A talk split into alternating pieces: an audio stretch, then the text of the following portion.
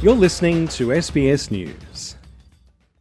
A Japanese whaling company has inaugurated a new vending machine store as it tries to boost demand for the dying food tradition.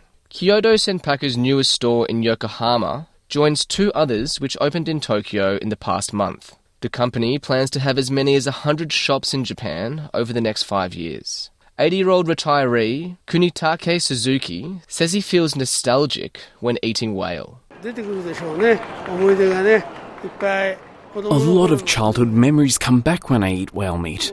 At that time, people from overseas ate beef, but many Japanese people grew up eating whale meat.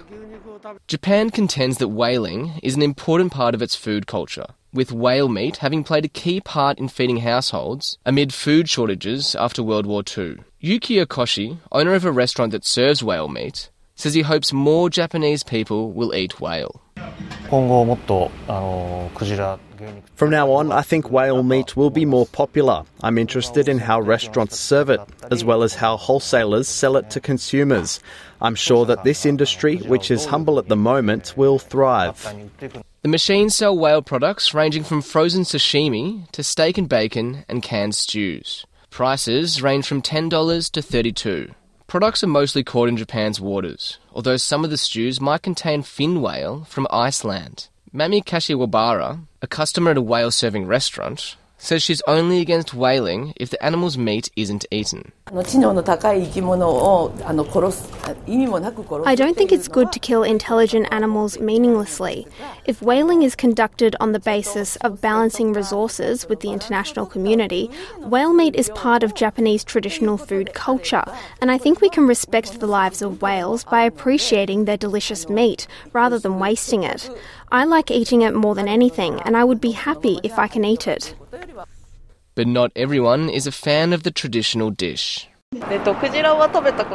I've eaten whale before. I'm interested, but I wouldn't go out of my way to come buy it. I usually eat chicken. Japan continued hunting whales after the practice was banned in 1986 in the International Whaling Commission's moratorium.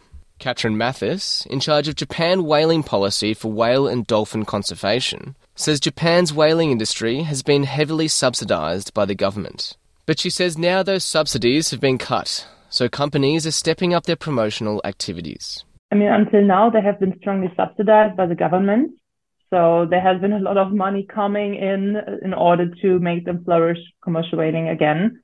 But the subsidies are being cut down. I don't know if they even fully stopped. So the whaling industry now has to write black numbers. They have to become a stable business. So that's why we think they are doing that uh, strong step forwards when it comes to promotion. Miss Matthes says companies are trying to encourage whale meat eating to become part of Japan's national identity. So that's what they're probably trying to do. Make it more popular, make it more, make the people more aware about it, telling the people this is part of our national identity to make them increase their demand so that they will hopefully be able to sell more. So that's what we think is going on right now. So it's, it's, it's a big question if they will be successful in the end. As of now, to us, it looks the people are not getting really influenced by that. Annual whale meat consumption in Japan totaled just 1,000 tonnes in the 2021 fiscal year, compared with 2.6 million tonnes for chicken and 1.27 million for beef, according to government data. At its peak in 1962, annual whale meat consumption amounted to 233,000 tonnes. Tom Kennedy, SBS News.